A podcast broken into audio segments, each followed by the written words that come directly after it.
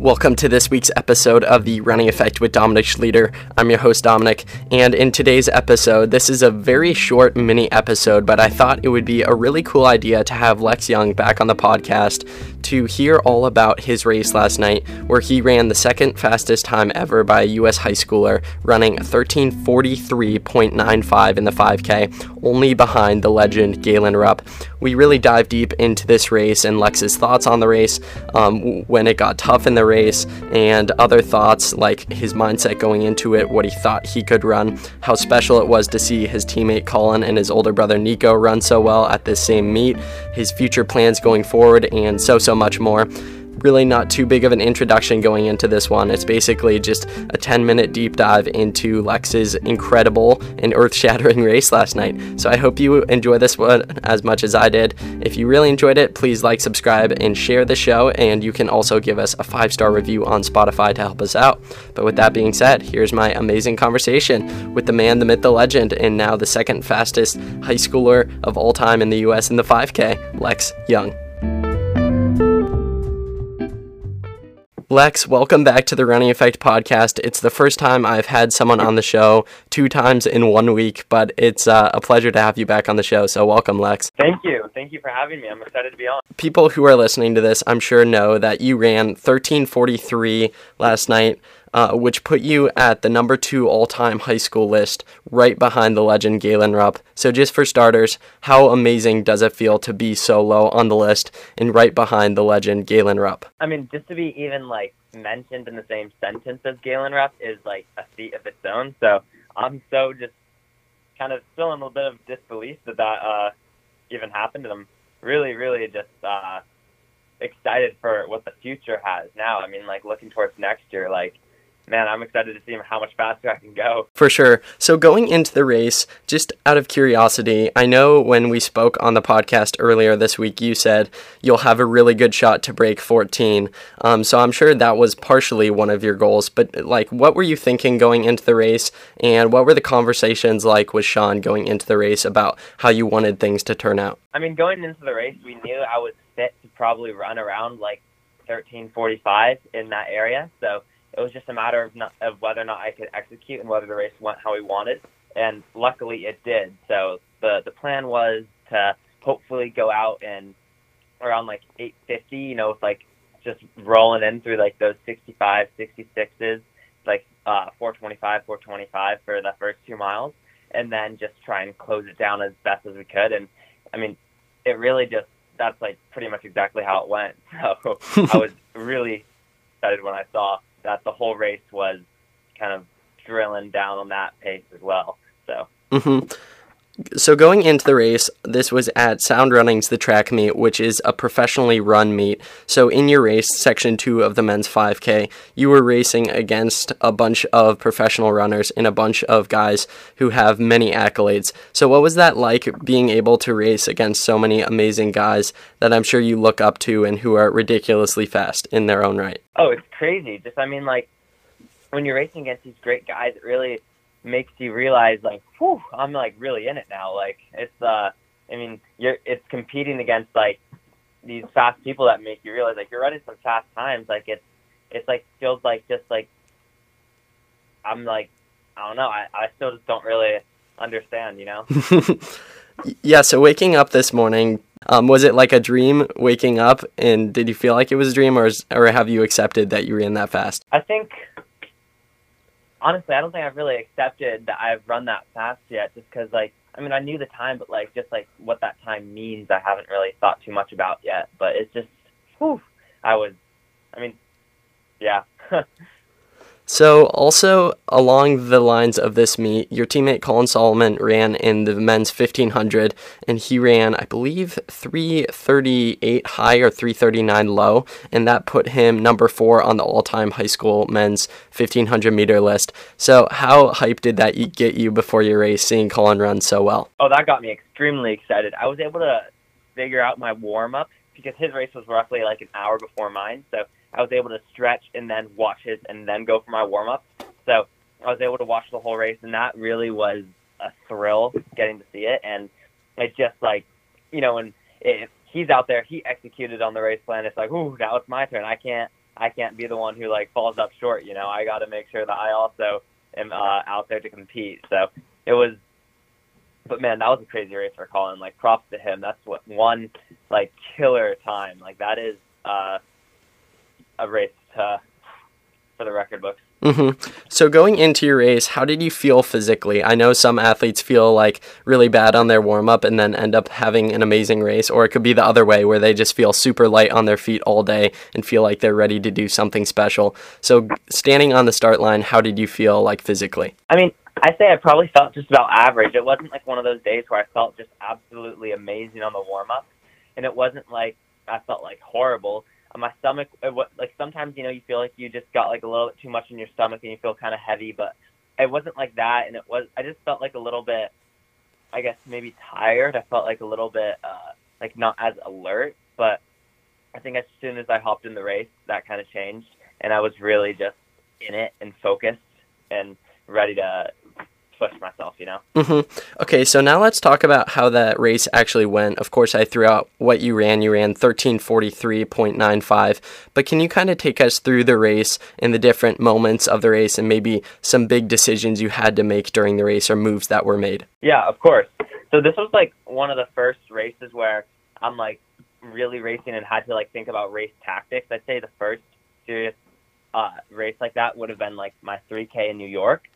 And one of the biggest takeaways from that race in New York that I learned was I need to make sure, like when I, in a longer race like that, I need to make sure that I'm focused, like focusing in on the guy in front of me to try and find my rhythm, but also not too much to the fact where I'm unaware of what's going on in the race.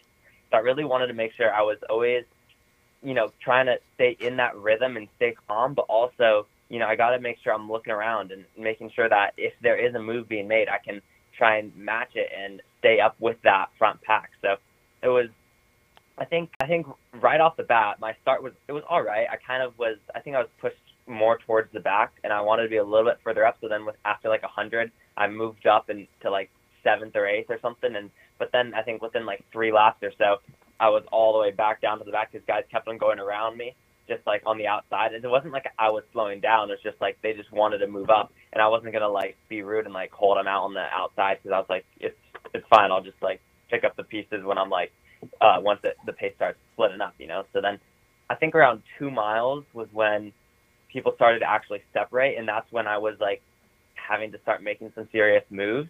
And it was it was slow and gradual, but I kept on picking off people as they would start to slow down because I didn't want to just get latched on to the wrong group. I wanted to make sure that I was always keeping my eye on that front pack. I think eventually the front pack made a move and I wasn't able to match it. I think that was like at 800. So I was kind of like in no man's land for that last 800, just in between these two groups. But it was like, honestly, like most of the race, I felt pretty strong and just in my rhythm. But then the last 800 was when it really started to hurt. Like that was that was a painful 800 because it's like it's such a long race, you know. So you're feeling like you're starting to have to pick it up because and I was, but it's also like you still got 800 meters. But it was uh yeah, those last two laps were tough, and I was just trying to hold on and just trying to finish it the best I could. I was very, very lactic on that final straight. I think I only a 62 or 63 or something, which was not like as fast as I would have wanted, but like still like it, when you're when you're holding like 65, 66s for the whole time, that still drops a fair bit from your from your time. So that's awesome. hmm So you said it started to hurt with about 800 to go. I'm curious from a mental standpoint, how do you mentally will yourself forward when the pain starts to set in during the race? Yeah. So actually, that's a good point. Uh, I'd say most of the race was actually like I I said it started to hurt with 800 to go, and I think that's more like that was like when it really started to physically hurt because the rest of the race it was like all the pain was just like that mental toughness of trying to hold on and trying to stay with the pack. But then with 800, it started to get really like physical and like you could feel like a little bit of like you could feel like that those that lactic and like the real fatigue setting in. But um, it was just at that point also it's just like you're so close to the end, you know, considering how much you've already run. You're already like 10 laps in, so it's really like you just gotta like you know that like I'm like just thinking like I'm gonna give it my all. Like I'm gonna I'm gonna really just try and nail these laps because even if like even if I die, it's like I'm not gonna like I mean I'm just like I don't want to leave anything on the line, you know. So I just want to make sure that I'm putting every single last ounce of energy I have. Mm-hmm. When you cross the finish line and you realize you ran 1343, the second time all time, as I mentioned, what were the emotions going through your head of just how special that race was? I was shocked. I didn't realize I ran that until like someone told me, and it was just like I was like blown away just because I didn't really like expect that going into it, and I was just it was it was still just crazy. Mm-hmm. And then on the broadcast, anyone who watched uh, watched would know Andrew Wheating interviewed you after the fact, and it was funny because, uh, or at least funny for people watching, probably not funny for you. After the interview, you were definitely in pain, and I think you said something like, "Uh, I- I'm starting to feel it. My stomach's starting to hurt," and you walked away. Um, how long did that like feeling of fatigue and pain, like how long did that last after the race, and at what point did you start kind of feeling normal? Yeah, well, I mean, I'd say immediately after the race, it started. I started to feel really bad. You know, just like oh, like just like you know, you have your, you don't feel like you're all there, and and then it really started to kind of like get to the peak when I was uh, getting interviewed, and I had to like I had to walk away, and I actually ended up barfing just because it was like so bad. But then, like most times, once you finish barfing, that you feel a lot better. So I felt a lot like it felt like I'd gotten all the bad stuff out of me, and I was finally like back to to, to, to full consciousness, I guess you could say. Mm-hmm.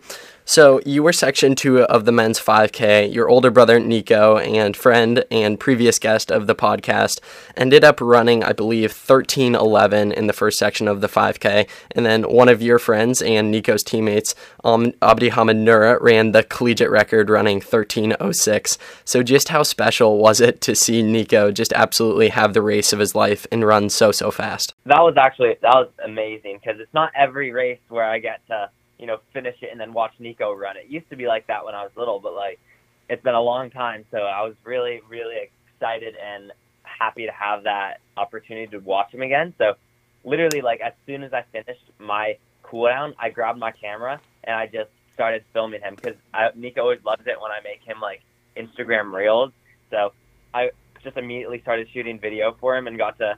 I didn't even. I mean, I watched. I was watching the race, but it's also like so much of it was just like looking through the eye of the camera, the lens of the camera. So it was just like it was. I mean, it was a crazy race. That's a crazy time for him, and I'm.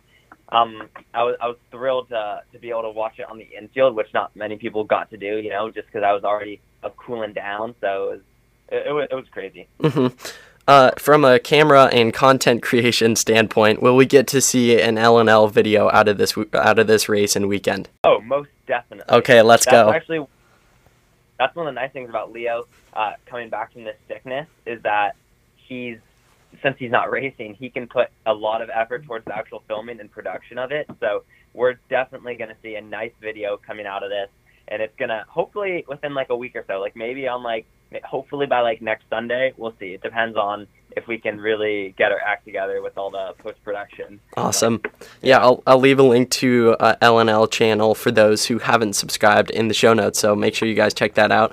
Um, two more quick questions. One, how does this race affect like your mindset, knowing you can run so fast? And then along with that, what are your future plans for the rest of the season?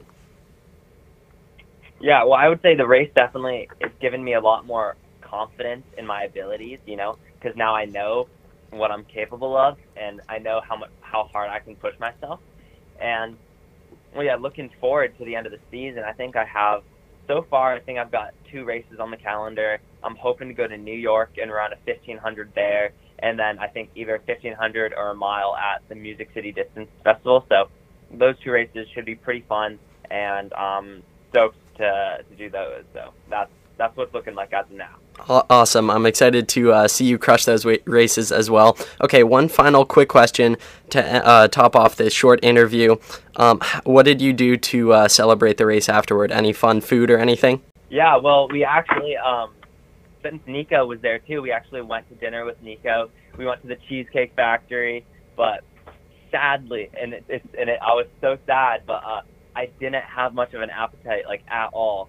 So I ordered like some like shrimp, just like this appetizer, and I literally like could only eat two shrimp. I couldn't even order a cheesecake. I was so just like my stomach ruined. I actually haven't eaten anything since the race. Still, like as we're filming this interview, when we finish, I'll probably go and make myself some pancakes. But it's like, oh, that was it, it was really fun to see Nico and get to eat with him, but not being able to eat the food when there's like nice food in front of you is that's that's a painful. Uh, for sure. Yeah. Well, Lex, it's been a pleasure getting to have you on for the second time in a week and hear all about this amazing race. Uh, my sincere congratulations, and I'm very stoked to see what you do the rest of the season. thank you. I'd love I'd love coming on. Yeah. Thank you so much for listening to this week's episode of The Running Effect. If you enjoyed it as much as I did, please like, subscribe, and share to help us out. Stay tuned for a new episode next week and make sure to turn on post notifications so you get notified the minute it comes out. You can also follow us on Instagram at The Running Effect, and also we have a Strava club. Uh, I believe it's called The Running Effect Podcast. So I hope you guys are all doing well. I hope your running is thriving. God bless you all.